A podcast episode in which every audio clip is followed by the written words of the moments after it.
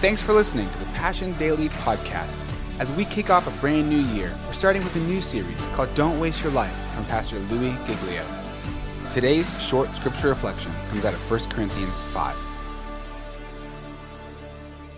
And today I'd like to just talk about this idea that it's possible that we could waste this amazing gift called health. And for us to hear God encouraging us today, don't waste your health. See, that the stakes are high on a global level and they're high on a personal level because you just get one life and I just get one life. And how we use it and what we do with it is really in our hands to decide today. Now, God knows the day that we all are going to end our life, and there's circumstances health wise that a lot of us cannot control. And we're not in complete control of how many days we live on planet Earth, but we are very much in control of the decisions that we make every day to either preserve or to waste our health. And it might possibly be the greatest gift apart from Christ that God has given to each one of us. So don't be foolish, but understand, Paul said, what the will of the Lord is. In other words, don't get drunk with this amazing thing called health. But calibrate today, even if it's a little adjustment that will help lead you to a different and hopefully an extraordinary destination. So, I want to talk about a few big ideas that are going to help us make these directional changes in our lives. So, if there's anybody in the building, and I'm not going to ask for a show of hands because I don't really want to get into that, but is anybody already thinking that you want to get healthier this year? Is anybody thinking that already? Now, fortunately, we're at the 9:30. This is probably going to lose steam by the time we get to the 5 o'clock. But the 9:30, at least I think I've got a chance in here because there's some people my age in here, and that's all you're thinking about this year is I need to get healthier.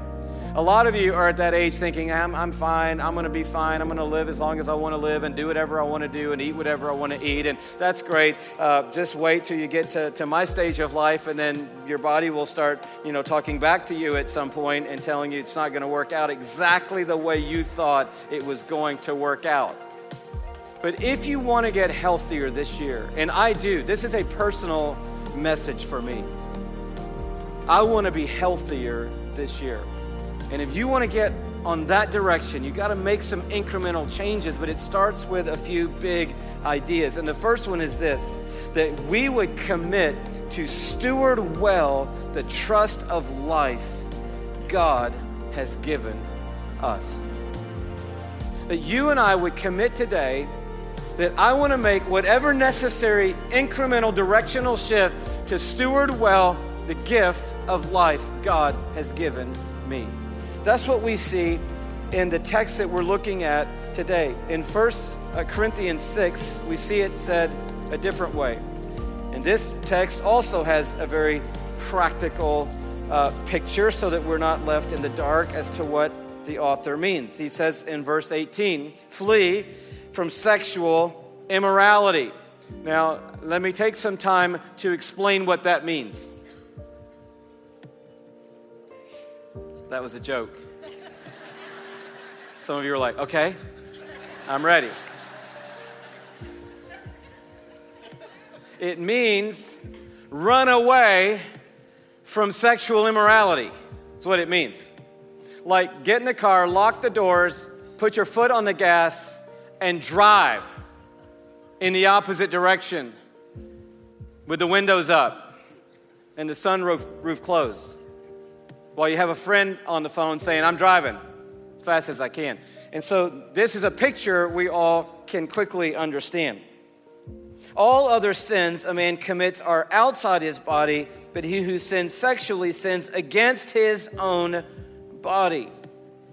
So, so if you want to waste your health, sexual immorality is a great option to do that, according to God.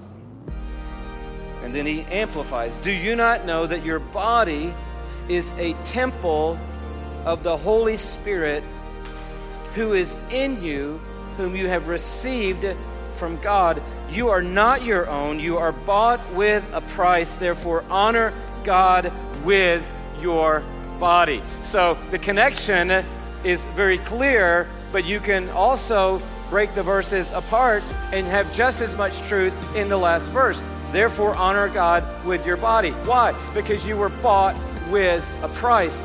That's how you're alive. So, couple the two passages together. Be imitators of God as dearly loved children. How did you become a child of God? By spiritual birth. What did you have to do with the spiritual birth? Really, nothing other than receiving it by faith in Christ. You, you didn't produce the birth, you didn't somehow manufacture the birth. The birth was a gift from God, a birthright from God in grace. So we're alive spiritually, sons or daughters in Christ. We're free spiritually from sin, guilt, and shame, being bought by God. So we're birthed by God and bought by God. We are birthed by God and bought by God. Therefore, our health is a stewardship from God.